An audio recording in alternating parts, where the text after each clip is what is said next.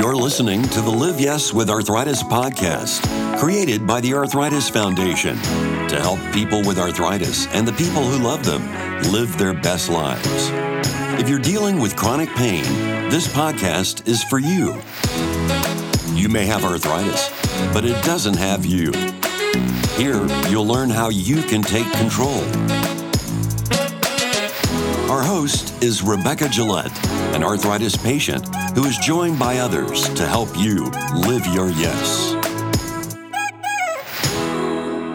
Welcome back to the Live Yes with Arthritis podcast. After this short hiatus we took, we are back and ready to roll. We're bringing in special guest co hosts for the episodes. We are hoping to broaden our topics more with our guest speakers and hear more from you, our listeners. We'll have a segment toward the end of the show where we're going to take questions ahead of time that you'll find posted on social media and take your questions and maybe some of your tips and strategies that you want to share with other people with arthritis. Today, we're going to talk about the latest and greatest in current arthritis research. For me personally, research means hope. I think a lot of us are always looking for better treatments and we are very hopeful for a cure. Personally, I feel like that's something that could come down the line. And so whenever we talk about research, I get a little excited because I think that's hope. That's the hope that we all need on a daily basis. And advocacy is a passion for me. I know that my voice matters. It's been amazing to be part of legislation to get laws passed to help people with arthritis like me. And I know that advocacy works helps us as patients feel empowered. So today we're going to share some highlights about research that's happening right now in the world as it relates to arthritis and rheumatic diseases. And we're also going to talk about some of the Arthritis Foundation's initiatives. Joining me as my first special guest co host is Steve Taylor, the Arthritis Foundation's Executive Vice President of Mission and Strategic Initiatives. Welcome to the show, Steve.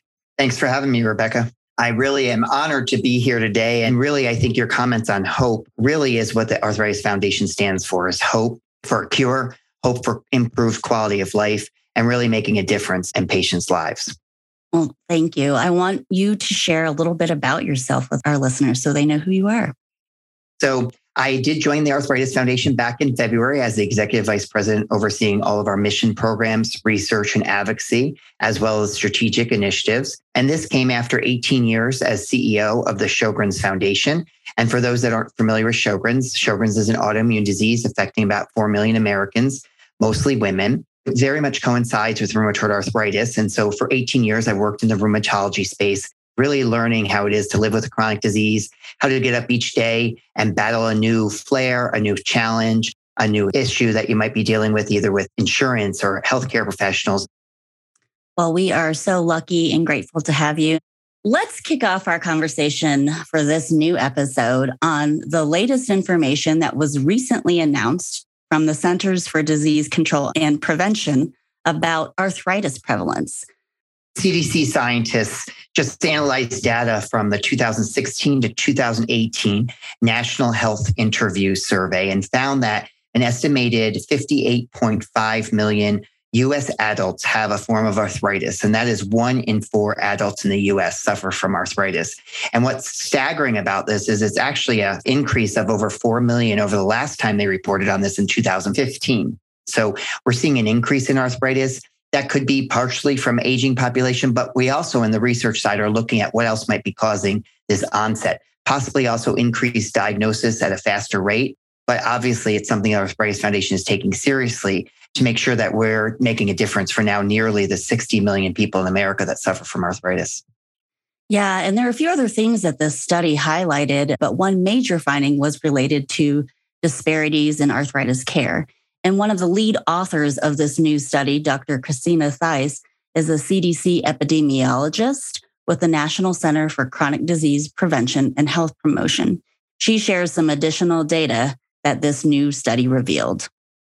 We found that both arthritis and activity limitations due to arthritis are most common among adults with fewer economic opportunities, such as those with lower education or who are unable to work or are disabled, adults with poor overall health, including mental health, and adults with physical limitations like joint symptoms or certain types of disabilities.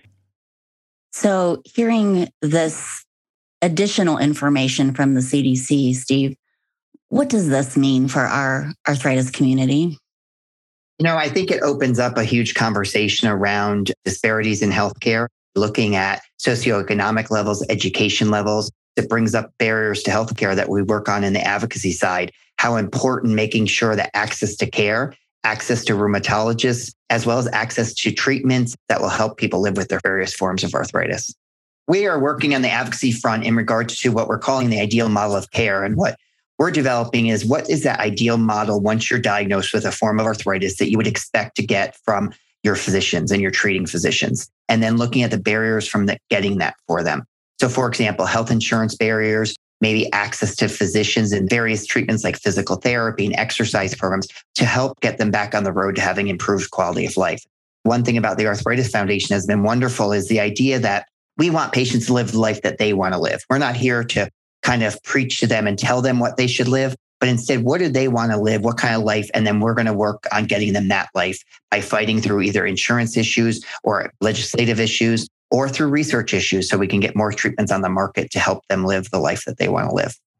One thing that our Insights program has highlighted is that a lot of people in the arthritis community report that they have difficulty walking. Mm-hmm. And an interesting finding that came out also from this new CDC study is that 71% of active adults who do have arthritis actually walk for their physical activity. One of the things I know we do have is our Walk with Ease program. Can you talk a bit about the CDC's role along with the Arthritis Foundation in this Walk with Ease program? It's a community based program where patients can learn how to get back to moving in the way that they want to move getting involved in a walk with ease program or some type of exercise program in your community is so important. And we're very proud of our partnership with the CDC as well as our walk for ease program that's been around for a number of years. Yeah, I think we've got a lot of great resources to help people just start moving. One of them being our new Yes resource on our website that has videos for different movements and exercises modified based on your ability and where you are right now in partnership with the American Physical Therapy Association. So Check it out on our website at arthritis.org. It takes just a few minutes to complete our insight survey about the challenges you face with arthritis. At arthritis.org/insights, your responses will help change the future of arthritis today. Take the survey at arthritis.org/insights. we're going to move into talking about the latest and greatest research that's happening right now in the world of rheumatology. Steve, can you explain to our listeners what is the American College of Rheumatology and why should we as arthritis patients care? I have been going to American College of Rheumatology annual scientific meeting for now probably 19 years. And so it is such an important place where really the lead researchers in the rheumatology space come together with the clinicians that are treating the disease to really talk about breakthroughs, knowledge that they're each learning, and how to move forward with these diseases on the research front, while also the clinicians are getting firsthand training on how to work in the various diseases that they represent. The physicians then can take that knowledge back to their patients locally and talk about that. Us being there at the Arthritis Foundation really reminds the physicians and the clinicians and the researchers that the patients are the end user of all of the things that they're looking at and how important that is for them to remember that it's about the patients at the end of the day. We have come leaps and bounds since I've been in rheumatology and all the years I've been there in regards to making sure we're listening to the patients first before designing things for them, including guidelines of how to treat the diseases. My very first ACR, I left with so much hope for patients. And that was many years ago because little did I know, I came into the autoimmune disease space a long time ago never realizing there'd be 10,000 people working in research and in clinical work in the diseases that we represent. And I left thinking, wow, these people are full time researchers working in rheumatoid arthritis, full time researchers working in lupus or fibromyalgia, trying to find biomarkers and what's causing the disease and genetics. That's exactly what I thought was wow, there are so many smart, brilliant people out there thinking about things that I never even would have thought about, right? I agree. So, what we're going to do is share some highlights from this year's conference. There'll be, of course, more information on all of this on our website. So, first, we're going to have a year in review, some of the big things that happened in the world of rheumatology. One of them, of course, is very recent, was about a medication, a newer form of medication to treat certain rheumatic conditions. They're called JAK inhibitors, JAK. But the FDA recently released information that they've put what's called a black box label, which is a big warning on these drugs for people who take them who might have additional risk factors. There's people monitoring this stuff all the time. It's not necessarily alarming, although something to be monitored, but that someone's watching it to make sure they're ahead of it on behalf of patients. One of the other research studies that came out this year that is big is a lot of people, when they're on rheumatoid arthritis drugs, are always asking the question Can I taper if I'm in remission? Can I stop my medication? And some research actually came out this year that showed it's not the best idea. So let's hear what Dr. Karen Costenbader has to say. The evidence is pretty strong that if patients are stable in remission on their DMARD for at least six months, these RA patients, they should continue rather than taper. So there's the answer to that question. Unfortunately, people who did try to get off their drugs in that study did end up having flares and having more disease activity. So the research is pretty strong saying if you are stable and on your medication, continue to stay on your medication so that you continue to be stable. Great news in the world of rheumatology for people with lupus nephritis and specific form of vasculitis there was some new medication that came out. There isn't usually a lot of options for treating that disease. One of the other things that was highlighted, Steve, is the disparities in care for rheumatic diseases. And what they looked at was where people lived and how they functioned based on some functional assessments. People that lived in the lowest socioeconomic status had the worst function compared to those who lived in better socioeconomic areas. There was another study specific to osteoarthritis, especially osteoarthritis in the knee. And that also showed a gap in what patients reported related to their knee pain compared to what the imaging and x ray showed. So in this study, there was an even larger gap for those underserved patients who had a lower socioeconomic status. So the key takeaway really from that study that Dr. Costenbader talked about was you have to listen to patients when they say they are in a high amount of pain. Even if the x rays aren't showing that damage, doctors really need to listen. It might not seem like from imaging they should have the amount of pain they're reporting, but validating a patient's pain is so important. You'll be able to see more and hear more videos on the highlights from this year's research on our website. Steve, what are we doing as an organization to address some of these issues at the Arthritis Foundation?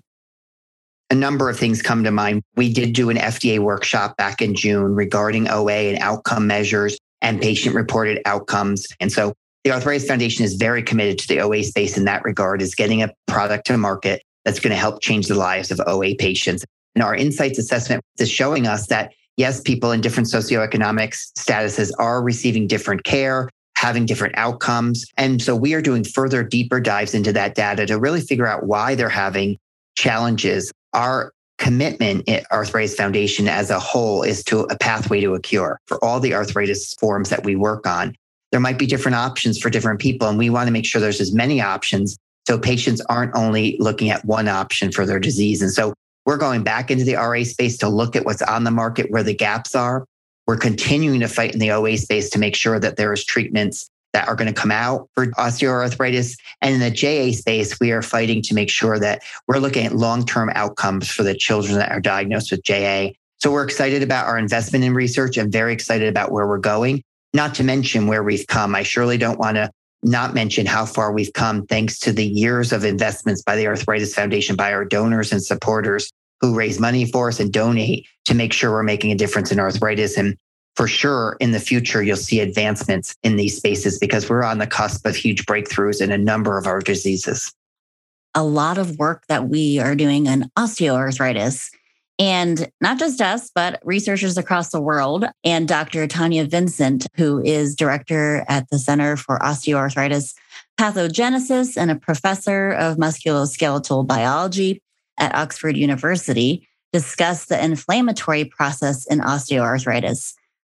It's absolutely true that we're moving away from thinking of two cartilage surfaces just wearing down in the same way that a rubber tire would wear down on your car over time. Because, of course, the chondrocytes, the cells that sit within the cartilage, are alive and they are exquisitely sensitive to their mechanical environment. So, when they sense a change in the mechanical environment, they respond accordingly. Now, the inflammatory component of osteoarthritis, in my view, is one of the ways in which they respond to a hostile mechanical environment. And that triggers a number of inflammatory pathways inside the chondrocyte that drives genes that we associate with any inflammatory response, which would be similar to that which we see in rheumatoid arthritis and in other forms of arthritis. But it's completely driven by that mechanical load. And that's the key distinction in osteoarthritis. So that is a very different way of thinking about it. I think for as long as I've known, we've described osteoarthritis as the wear and tear, but there's actually different mechanism of looking at it. And so it kind of makes sense because one of the best things you can do for your osteoarthritis is do weight bearing exercises and stay active, stay physically active. We really are going away from wear and tear because the science is showing us how it's actually the mechanical uh, nature of your joints that are causing challenges and the cells that are in there and what's happening and not necessarily just wear and tear. Yeah, one of the things that we have is the osteoarthritis clinical series. We convene the OA clinical research and scientists and experts together on various topics. So we'll discuss things such as OA in the knee, ankle, and feet OA, and it really brings together the thought leaders from around the world to really discuss this where we're, maybe there's some gaps. We did launch the OA Clinical Trials Network called OACTN.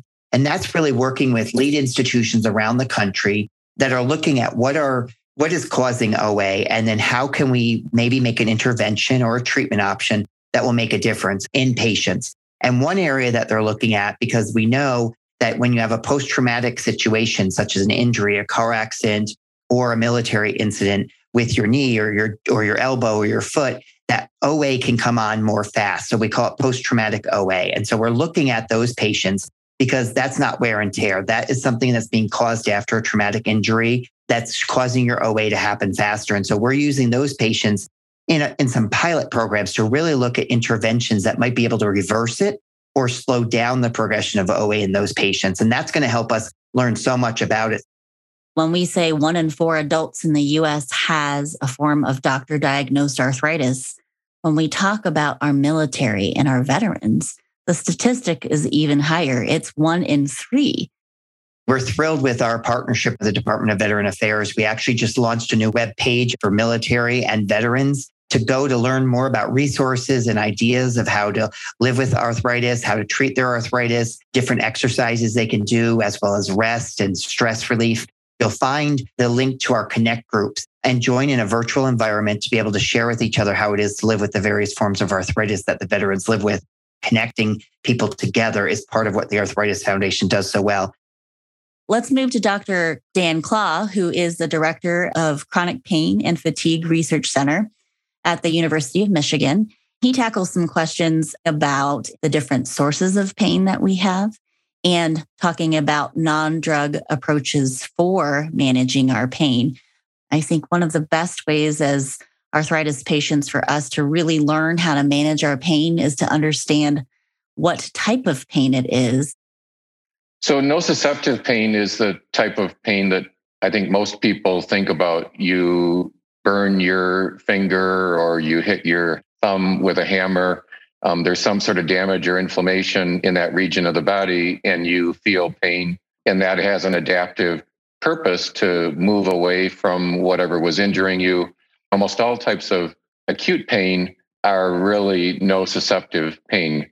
The second category of pain mechanism that we've known about for a long time is neuropathic pain or nerve pain. You have a pinched nerve um, in your back, like sciatica, or in your wrist, like the carpal tunnel. There's nerves um, that are pinched or damaged, and that causes pain. The third category, nociplastic, is a really new category. It seems to be more of an amplifier problem, that the problem is really more in the central nervous system. It's amplifying pain signals and other sensory signals. I have rheumatoid arthritis, osteoarthritis, and I've had a lot of issues with my spine, especially my cervical spine. I've had several surgeries. A few years ago, I experienced this nociplastic type of pain. And my RA was under control. It was post surgery, though. I went back on my RA meds and I couldn't get the pain under control. And what happened was I started developing fibromyalgia, which is nociplastic pain. And it was because my RA wasn't under control. And I know there's a lot of our listeners who have fibro as well as another form of arthritis, which is very common, or spinal issues that cause that nerve pain. And I know what that's like. And it can be really hard. And there's different approaches to managing it. I want Dr. Clauw to share a little bit more about this nociplastic pain because I know we have a lot of people who experience this. But the key symptoms are of nociplastic pain are that the pain is more widespread. It involves several different regions of the body, not just one or two regions of the body. It's accompanied by other symptoms that come from the central nervous system, like fatigue, memory problems, and sleep problems. So we look for fatigue, sleep, and memory problems in combination with multifocal pain. And that really is the type of pain mechanism, the third pain mechanism that we really have just begun to understand over the last couple of decades. If their pain's coming from that third mechanism, the types of treatments that are going to work are going to be quite different. Surgery, injections, are not going to work for nociplastic pain because surgery or injections are aimed out at the peripheral tissues. And this pain is more of an amplifier problem. It's more of a central nervous system problem. And that's a big change. Things we used to call alternative therapies can be helpful for any type of chronic pain, but they seem to be particularly helpful for these nociplastic pain conditions. Try two or three of these non pharmacologic therapies that you've never tried this year acupuncture, yoga, Tai Chi, massage, chiropractic manipulation, mindfulness, meditation, CBT, ACT, all of these things that we've talked about and, and more that are under the sort of umbrella of non pharmacologic therapies, a number of movement based therapies, just become a little bit more active. Don't get threatened by the term exercise. The more active you can become, the better your pain levels, the better your fatigue levels. I love that advice that he gives. You know, try something. The caveat to that that I always tell people is please don't try them all at the same time because you won't know which one's actually working. So try one out for a little while and see if you see any benefit and go from there. Yeah, I'm thrilled that the arthritis this past year launched a brand new app called Vim, V I M, and you can download it. And it's really an opportunity for patients to really learn more about pain as well as set small six week goals to try to change something in their life to maybe improve their quality of life or overcome their pain. It might be walking to the mailbox three times this week. It might be doing laundry this month rather than having someone else do it. It could be a nutrition goal. It could be a sleep goal. And what's great about the Vim app is once you go on and you sign on for the app, you'll take a quick survey and then personalized information will be pushed into the app that goes towards what you're interested in and so I think it's a great opportunity for people to set those goals and try new things and see what might help. It could be swimming, could be walking, could be an over the counter products, whatever it might be. And being able to cheer each other on as you embark on something new that you're trying to manage your arthritis, or if you have a bad day and you just want to tell somebody who gets it, I'm having a bad day. Mm-hmm. Um, you've got a community of people who are there for you. There is a lot of research happening in juvenile arthritis world. 300,000 children in the US have a form of doctor diagnosed arthritis. They had a session at the conference that kind of highlighted some of the things happening in the JA world. And Dr. Mara Becker shares some information on some recent research going on in the JA world, especially as it relates to treatment early on? We don't have a secret weapon yet to know what medicine is the perfect medicine for each child. But what we do know is that effective treatment is a key. And so if we have the, a, good response to medication quickly, that the chances of that child doing well long term are better. And um, that goes for inflammation of the eye, which can sometimes happen with arthritis, as you know, to long term joint pain, ongoing disease activity, or ongoing arthritis into adulthood. Well, I think one of the challenge, Steve, that we have for research in the juvenile arthritis space is getting enough people to be in the research clinical trials. And that's hard because it's kids. They don't have to immediately get involved in research or in even in the registry if they don't want. But without their data and information, we're not going to be able to uncover biomarkers uncover what's working for certain populations and what's not working. I encourage every JA family to talk to their pediatric rheumatologist about the care research uh, that we fund and about how they can get involved in just even in just sharing their data with the registry. CARRA is the Childhood Arthritis and Rheumatology Research Alliance. They are the leading research authority in childhood juvenile arthritis, and we are a big partner of that in the last five years, we have committed nearly uh, $25 million to CARRA to really to make a difference for those that suffer from juvenile arthritis. We have so many JA programs. We have localized JA days that parents organize in their local communities. We have our JA camps where kids can be kids and go to camp and be amongst kids that suffer from the various forms of arthritis and get to learn from each other and not feel, you know, that they're alone in, in their battle. We have our JA conference for families to travel together, learn from each other. And next year, that'll be in Orlando. Um, I'm in a great opportunity for families to meet other families and be able to share resources and network with each other as well. In the show notes for this episode, we'll have links to some of the specific research that we shared. You can imagine six days of research presentations at the ACR annual meeting, but Lots of information about COVID 19, of course, and how it's affected patients with rheumatologic conditions. Your voice matters. You have the power to make arthritis a higher priority in American healthcare. Influence state and federal policies, healthcare laws, and funding, and bring arthritis out of the shadows. Go to arthritis.org/advocate and sign up.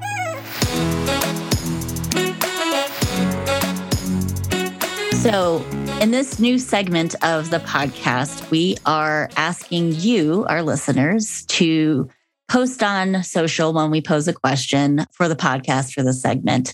Your questions for the expert, or any tips or feedback you might have, or strategies you want to share with other listeners that work for you. On our Facebook page, we ask the question of what type of arthritis treatments would you like to see research done? One that was shared, Steve, was talking about the connection between gut health and rheumatoid arthritis and general overall inflammation. Sarah commented saying she wanted uh, to see some more research done on that. And I did want to say that there is actually a session that presented research on the microbiome and gut health for rheumatoid arthritis at this conference. And we do have a video on the website that will have information about that, Sarah. And you'll be able to watch that. Just look for the links in our show notes on that one. We did an ebook earlier this year about the microbiome and gut health and how that might play a role in arthritis symptoms. So you can access that ebook on our website, but we'll have links in the show notes for that too if you haven't seen that yet, Sarah. Another comment from Cody was about osteoarthritis, and he's wanting to see some research on non vascularized cartilage and making it heal and grow.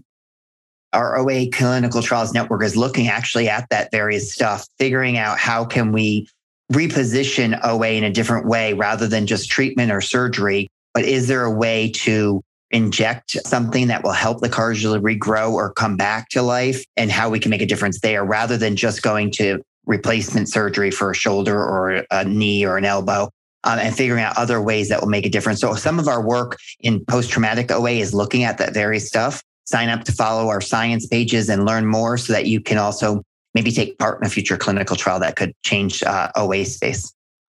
Yeah, people have a lot of questions about stem cells and that's something that, you know, we we're not going to have overnight because you need the good research to support it, right? One question specific to CARRA. How about more funding to CARRA for pediatrics cure? We commit millions of dollars every year to CARRA. CARRA is such an important partner of the Arthritis Foundation, and we are making headway. Yes, it's an amazing time to be in rheumatology. I'm very hopeful for our future of for better treatments and eventually one day a cure too. The Arthritis Foundation couldn't do awesome things without your support. Your donation fuels our powerful movement to advance arthritis research and resources like this podcast and much more. Every dollar makes a difference. Give a gift now at arthritis.org slash donate.